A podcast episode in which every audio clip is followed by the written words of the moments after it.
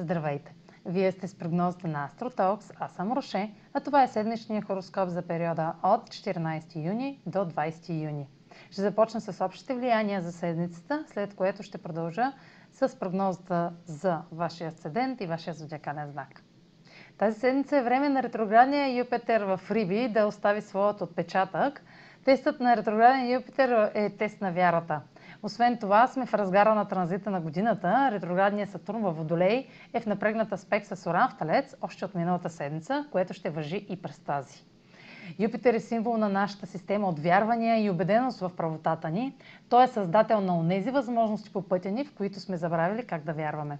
Ретрограден Юпитер в Риби ще е не по-малко предизвикателство. Време е да преразгледате възможност, която сте подминали, защото или не сте разпознали, или сте били твърде заети да вършите необходимото за вашата цел. Може да усетите какво сте пропуснали, като обърнете внимание на случващото се от 14 май до сега и през целия юли, юни и юли, дори да не ви изглежда толкова значимо на момента. Следете дали се впускате в мечти и представи как появата на нещо малко се превръща в нещо голямо. След, дали ще може да се осъществи още в началото на 2022 година, когато Юпитер отново ще е в Риби, ще зависи от вложената вяра и стремежите, които осъществявате сега. Марс е вече в Лъв а, и ако до сега сте нямали сили и мотивация за действие, докато той беше в рак, качествата на знак Лъв ще ви облагодетелстват с воля за победа.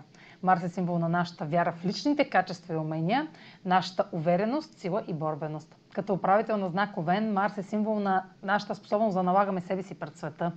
Докато преминаваше през рак, тази способност бе ослабена, понеже придобива качествата на знака, в който се намира.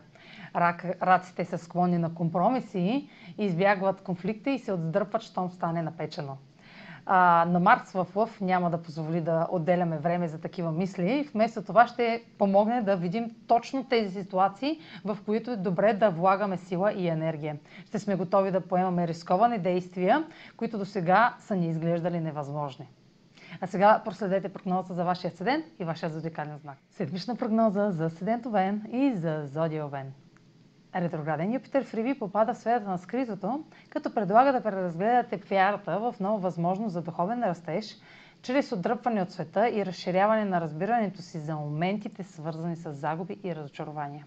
Системата ви от вярвания ще е подложена на ревизия, тъй като все още се съмнявате в убежденията си от миналото.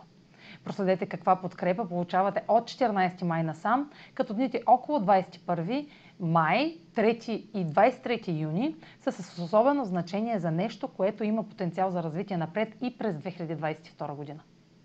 Марс в Лъв засилва активността във вашата сфера на себеизявата, като ще наложи да съобразите действията си през следващите седмици с обществените правила, докато се опитвате да осъществите промени, подпомагащи финансовата ви сигурност. Това е за тази седмица. Може да последвате канала ми в YouTube, за да не пропускате видеята, които правя, да ме слушате в Spotify, да ме следите в Instagram, в Facebook, а за онлайн консултации с мен може да посетите сайта astrotalks.online, където ще намерите услугите, които предлагам, както и контакти за връзка с мен.